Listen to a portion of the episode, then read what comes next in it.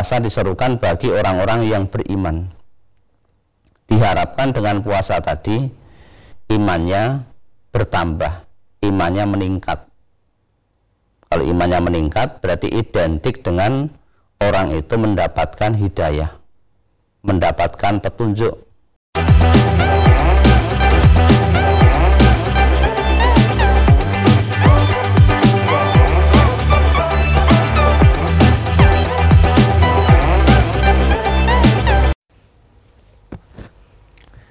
Bismillahirrahmanirrahim. Assalamualaikum warahmatullahi wabarakatuh. Saudara pemirsa channel terpilih MTA TV di mana pun anda berada. Puji syukur Alhamdulillah senantiasa kita panjatkan kehadirat ilahi Rabbi Allah subhanahu wa ta'ala Atas genap karunia nikmat dan juga rahmat yang untuk kita semua Di kesempatan awal aktivitas pagi hari ini.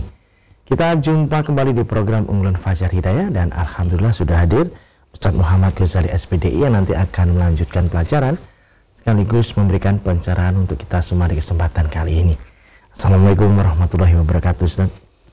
Waalaikumsalam warahmatullahi wabarakatuh. Kabar baik dan sehat pagi ini Ustaz. Alhamdulillah baik. Alhamdulillah baik. Dan pemirsa nanti bisa bergabung bersama kami di line telepon yang sudah kami siapkan di 02716793000, SMS dan juga di WA kami di 08 11 Kita simak pelajaran kita pagi ini. Silakan. Bismillahirrahmanirrahim. Assalamualaikum warahmatullahi wabarakatuh. Innalhamdulillah Nahmaduhu wa nasta'inuhu wa nasta'ufiruh Wa na'udhu billahi min syururi anfusina Wa min sayyati a'malina. Man yahdihillah falamudillalah Wa mayyudil falahadiyalah Asyhadu an la ilaha illallah wahdahu la syarika lah wa asyhadu anna Muhammadan abduhu wa rasuluh. Allahumma salli wa sallim wa barik ala Muhammad wa ala alihi wa sahbihi ajmain. Qala Allah Ta'ala fi kitabihil karim A'udzu billahi minasyaitonir rajim Ayyuhalladzina amanu taqullaha haqqa tuqatih wala tamutunna illa wa antum muslimun. Wa qala Rasulullah sallallahu alaihi wasallam ittaqillaha haitsu ma kunta wa atbi'is sayyi'atal hasanata tamkuha wa khaliqin nasa bi khuluqin hasanin Rabbi syrah li sadri wa yassir li amri wa hlul 'uqdatam min lisani yafqahu qawli Alhamdulillah pada kesempatan pagi hari ini marilah kita selalu bersama-sama meningkatkan keimanan dan ketakwaan kita kepada Allah Subhanahu wa taala. Karena dua hal ini merupakan modal yang harus kita miliki ketika kita mengarungi kehidupan dunia dan kehidupan akhirat. Tanpa kedua-duanya, maka kita tidak akan selamat. Mungkin bisa selamat di dunia, tetapi tidak selamat ketika di akhirat. Maka keimanan dan ketakwaan ini sesuatu yang penting dalam hidup kita. Karena iman merupakan benteng dari berbagai macam godaan yang ada di dunia ini. Dan Alhamdulillah setelah kita selesai mengerjakan ibadah Ramadan selama satu bulan. Mudah-mudahan ibadah kita diterima oleh Allah. Di hari raya kita saling mengucapkan satu dengan yang lain taqabbalallah minna wa minkum. Semoga Allah menerima. Menerima apa? Amalan kami dan amalan kamu. Yang dimaksud adalah amalan-amalan yang dikerjakan ketika pada bulan puasa.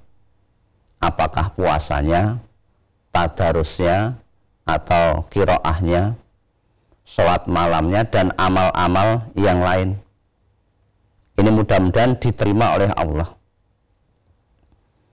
Dan bulan Ramadan sudah banyak disampaikan oleh para penceramah bahwa bulan tersebut merupakan bulan tarbiyah.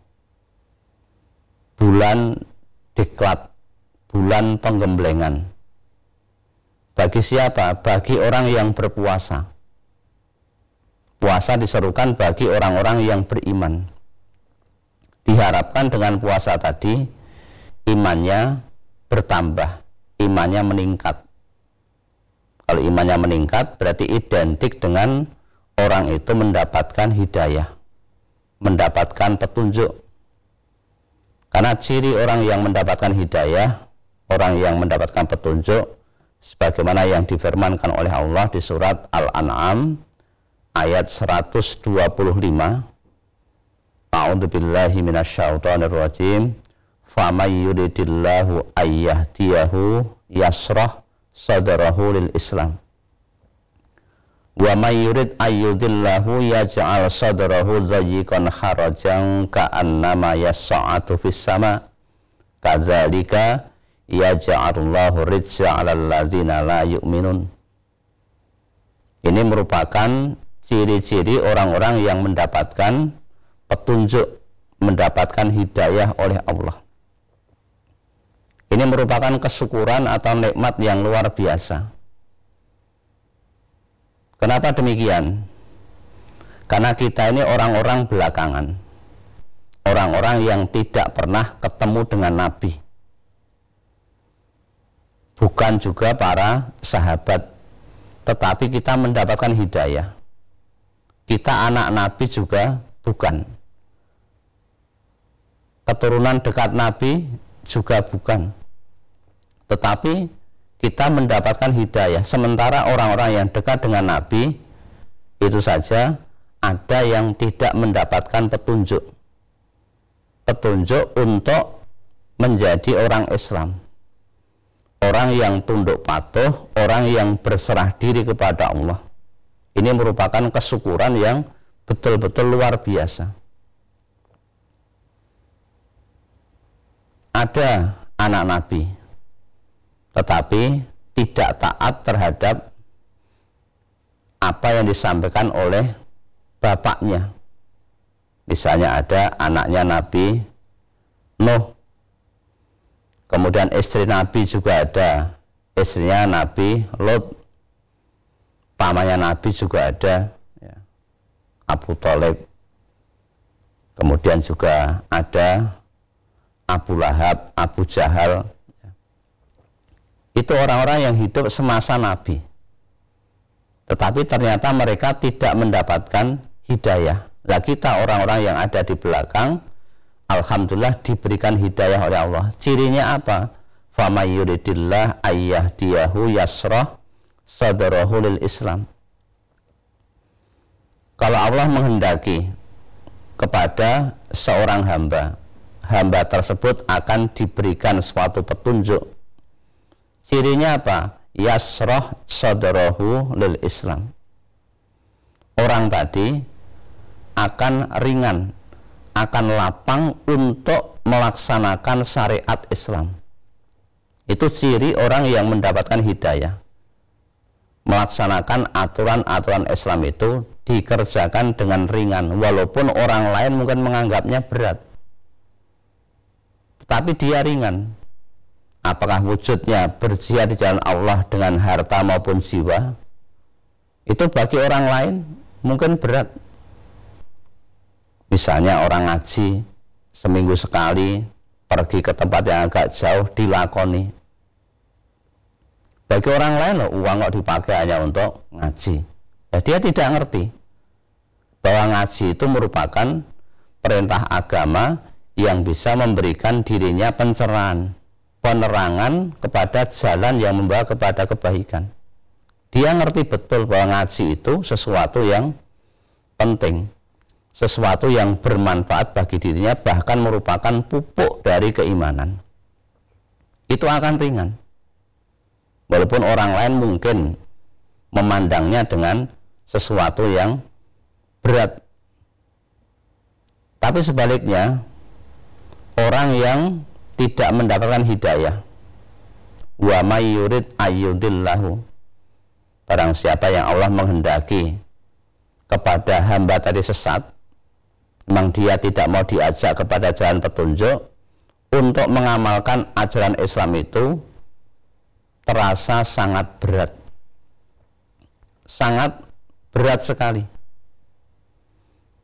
Untuk sholat jamaah di masjid. Walaupun masjidnya itu jaraknya dekat.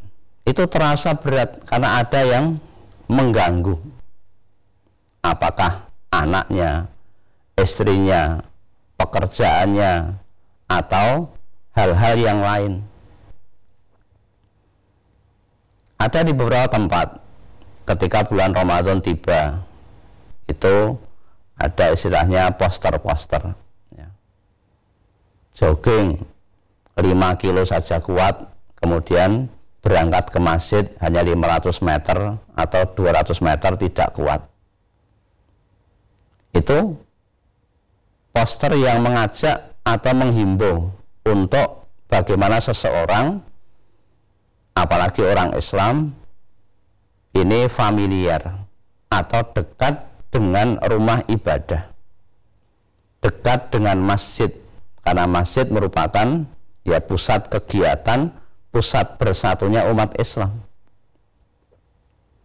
Bagi orang yang tidak mendapatkan hidayah untuk berangkat ke masjid itu sangat berat. Apalagi ketika sholat subuh harus bangun masih ngantuk itu harus melawan, melawan keinginan dirinya.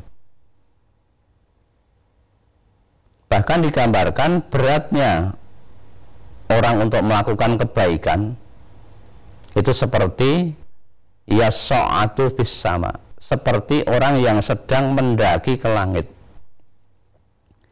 Orang mendaki gunung saja itu berat napasnya ngos-ngosan. Apalagi mendaki ke langit. Ini merupakan gambaran yang sangat berat. Bagi siapa? bagi orang yang tidak mendapatkan hidayah.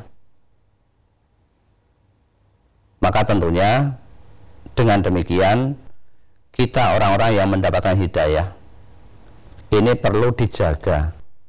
Hidayah ini biar tetap ada pada diri kita dengan cara bagaimana? Dengan cara kita tentunya memilih teman bergaul agar terkondisikan ya. terkondisikan tetap berada dalam hidayah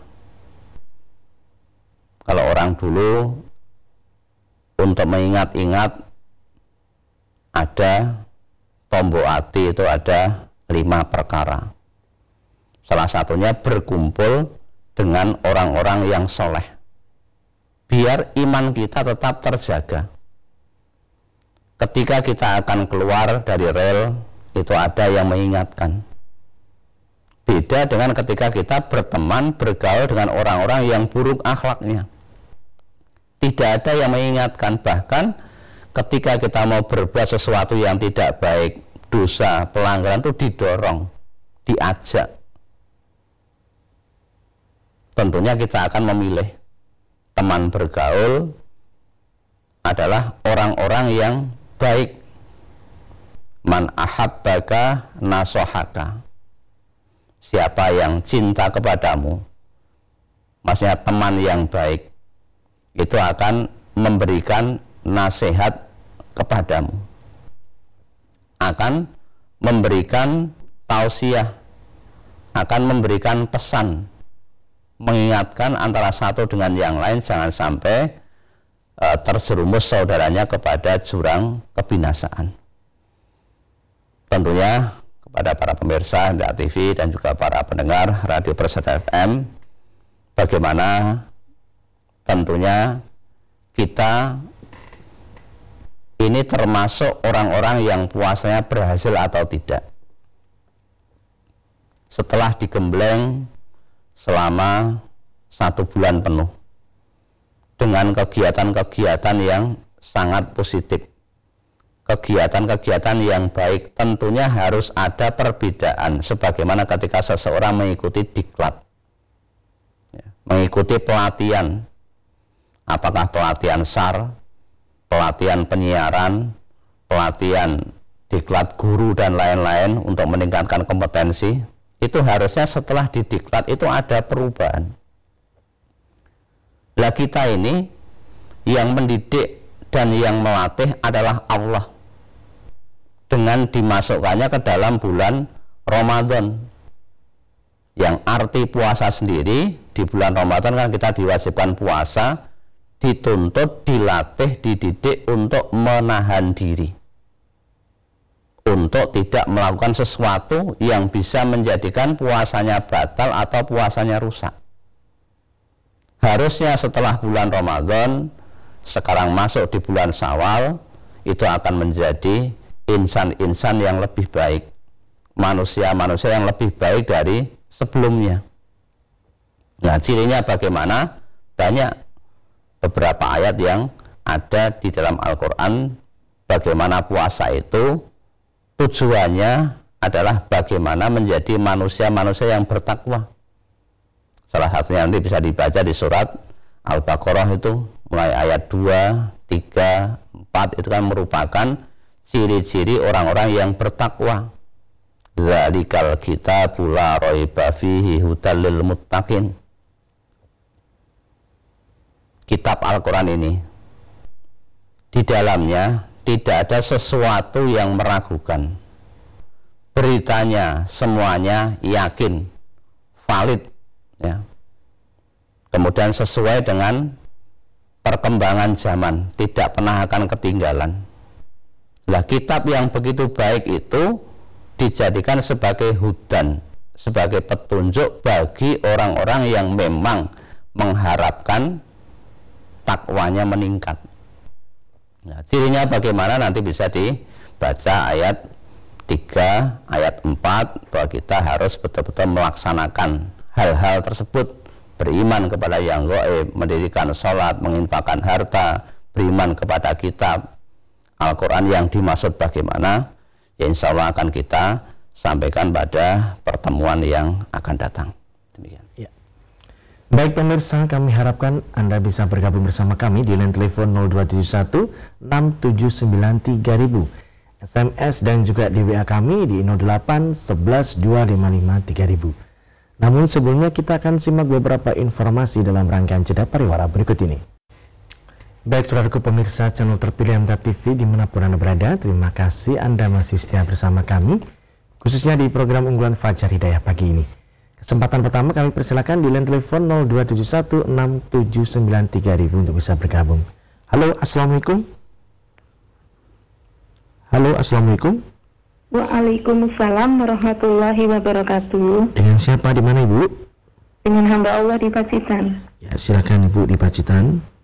Ya, Assalamualaikum warahmatullahi wabarakatuh. Zali. Waalaikumsalam warahmatullahi wabarakatuh. Silahkan Ibu. Pertama kali saya ucapkan takobal Allah minna wa minkum. Ya, takobal Allah minna wa minkum. Yang selanjutnya yang saya tanyakan, saya dulu adalah seorang wanita yang istilahnya mempunyai suami yang tidak tahu agama. Terus uh, agama kami adalah acak-acakan, acak-acakan, nggak tahu mana yang benar dan mana yang salah, nggak tahu agama itu bagaimana, nggak tahu. Nah setelah saya itu mendapatkan kajian di MTA, saya mendengarkan radio, begitu mendengarkan kajian-kajian MTA, alhamdulillah saya tahu dengan yang sebenarnya bagaimanakah agama itu dan untuk selanjutnya yang suami dulu udah udah nggak ada terus kami mendapatkan suami yang benar beriman dan sama-sama mengaji di MTA dan kebetulan sebagai seorang imam di masjid juga. Yang demikian itu apakah termasuk hidayah untuk saya? Dan saya itu benar-benar sangat bersyukur kepada Allah benar-benar sangat bersyukur yang tak terhingga. Dan syukur saya itu sampai gimana saya berterima kasih kepada Allah begitu.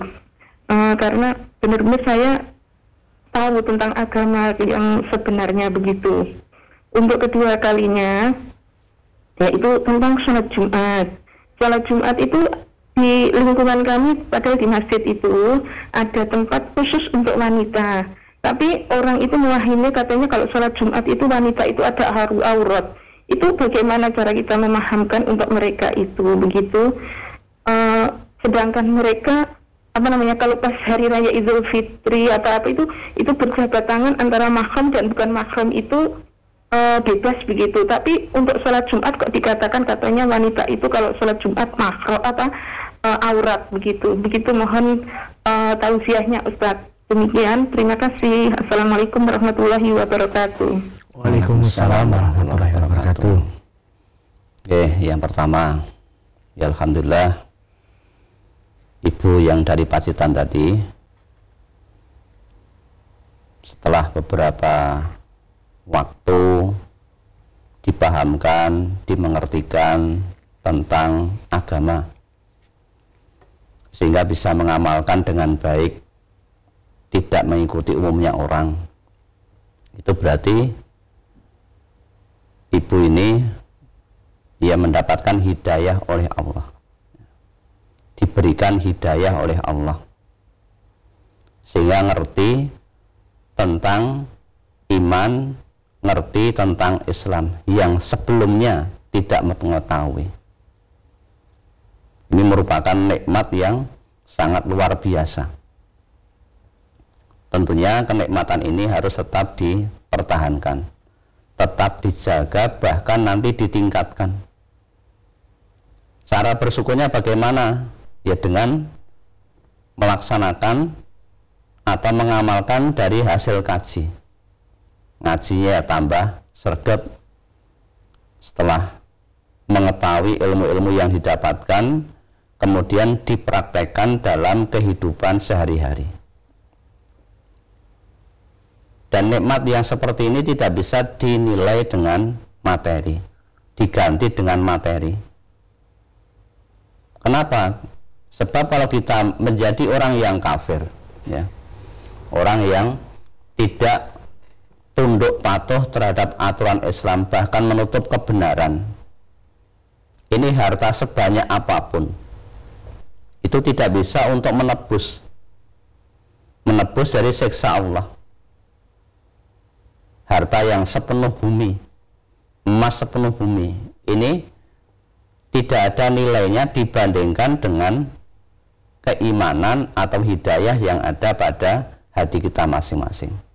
Maka cara bersyukurnya tetap dipertahankan kenikmatan tersebut, kemudian bagaimana ilmu-ilmu yang sudah dipelajari, dipahami, itu diamalkan, dipraktekkan dalam kehidupan sehari-hari. Kemudian yang kedua tentang sholat Jumat. Di surat Al-Jum'ah ayat 9 ya ayyuhalladzina amanu iza nudiya lis-salati min yaumil jum'ah fas'au ila zikrillah wa zarul bai. Zalikum khairul lakum in kuntum ta'lamun. Wahai orang-orang yang beriman iza nudiya lis-salati ya, apabila dipanggil diseru untuk menunaikan sembahyang menunaikan ibadah pada hari Jumat fas'au ila zikrillah. Bersegeralah kamu untuk ingat kepada Allah. Mendatangi sholat Jumat mendengarkan khutbah. Di sini yang dipanggil adalah ya ayyuhalladzina amanu. Orang-orang yang beriman. Baik laki-laki maupun perempuan. Ini tetap mengerjakan ibadah sholat Jumat.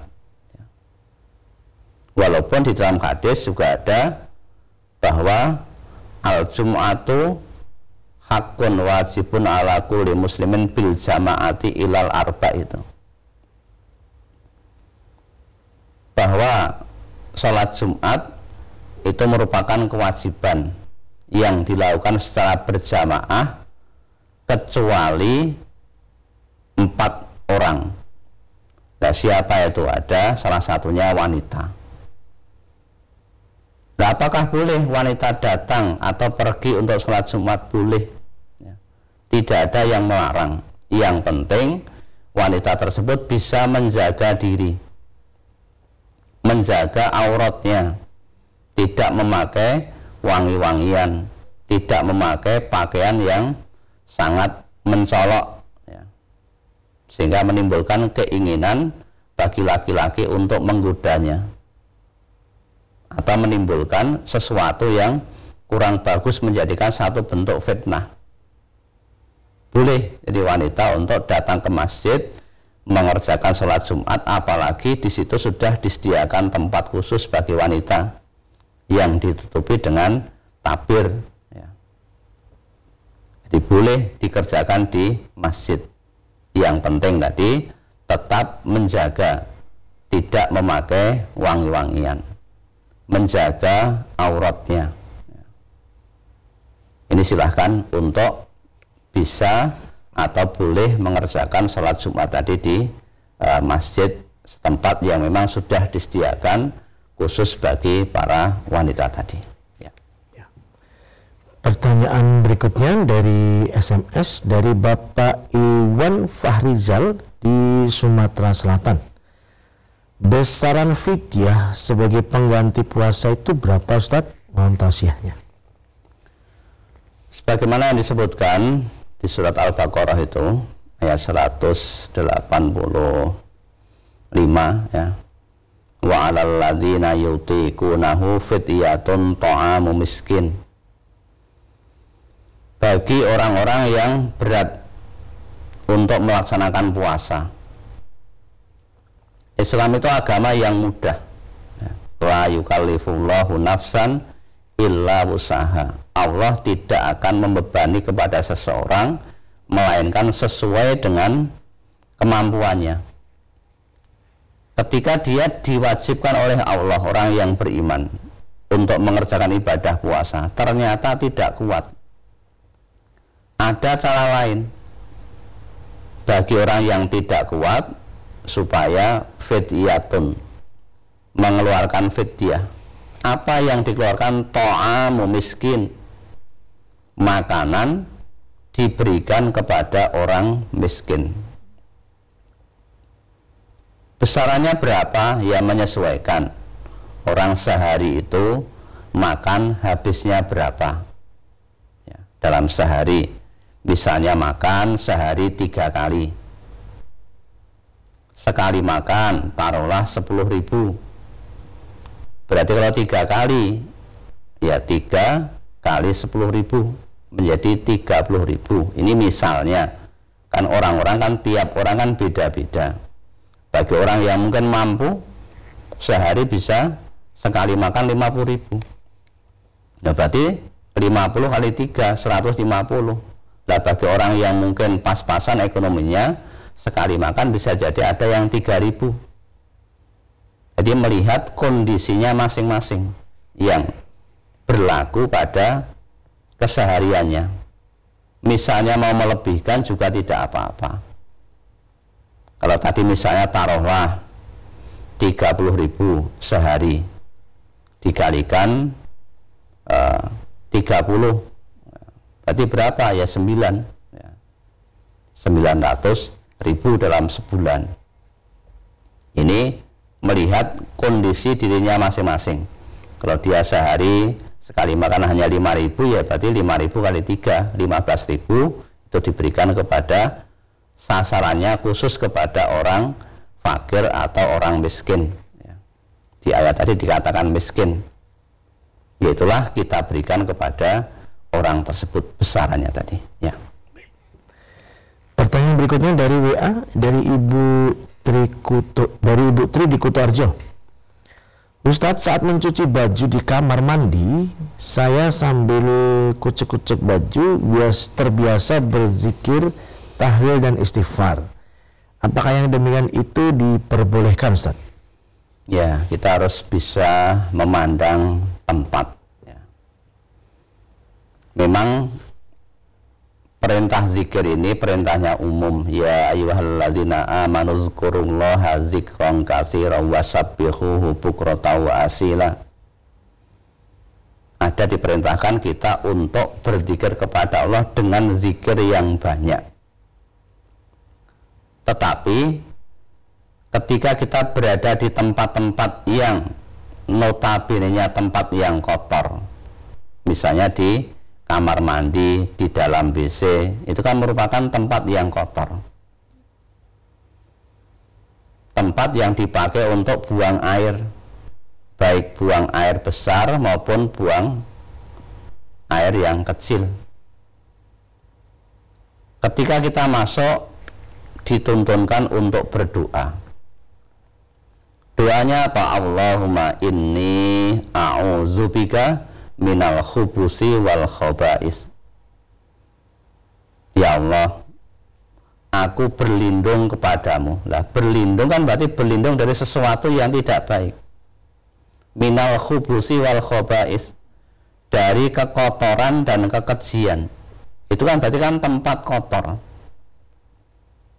Atau ada yang mengartikan minal khubusi wal khobais itu setan laki-laki dan setan perempuan. Ketika kita masuk kamar mandi, yang didahulukan karena itu tempat yang kotor adalah kaki kiri.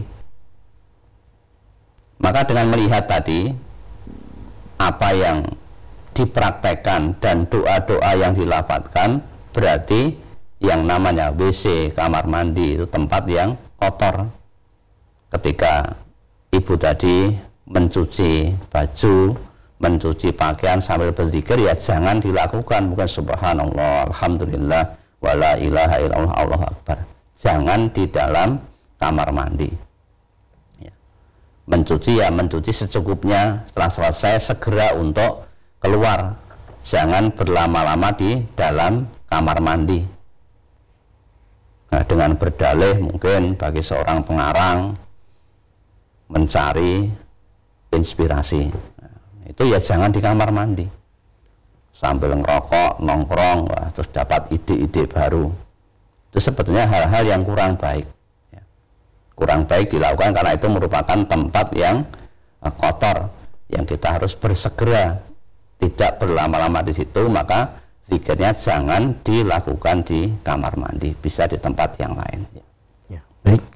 Satu lagi Ustaz dari Ibu Siti di Karanganyar Mohon tahu saya Ustadz, yang pertama di dalam sholat id berjamaah sebagai makmum dalam mengucapkan takbir yang tujuh dan lima kali itu dibaca sir atau jahar Ustadz.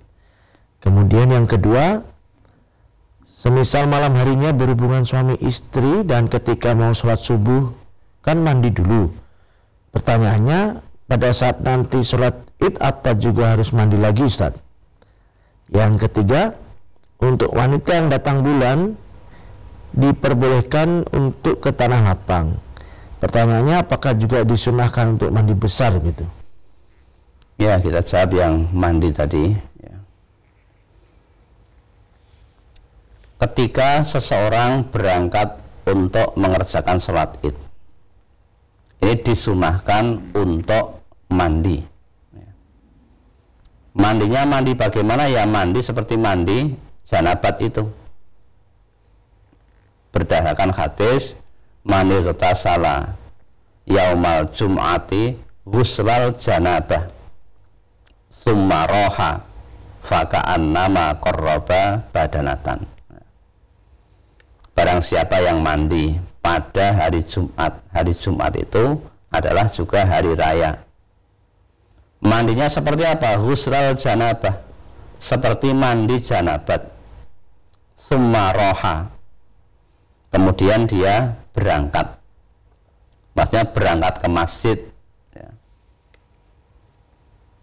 pada waktu yang pertama maka fakaan nama korroba badanata seolah-olah ia berkorban seekor unta.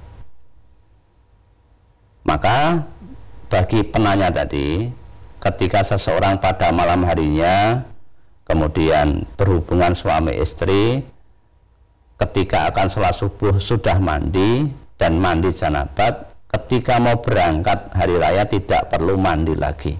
Ya cukup mandi itu baginya. Ya. karena mandinya sama jadi tidak dua kali.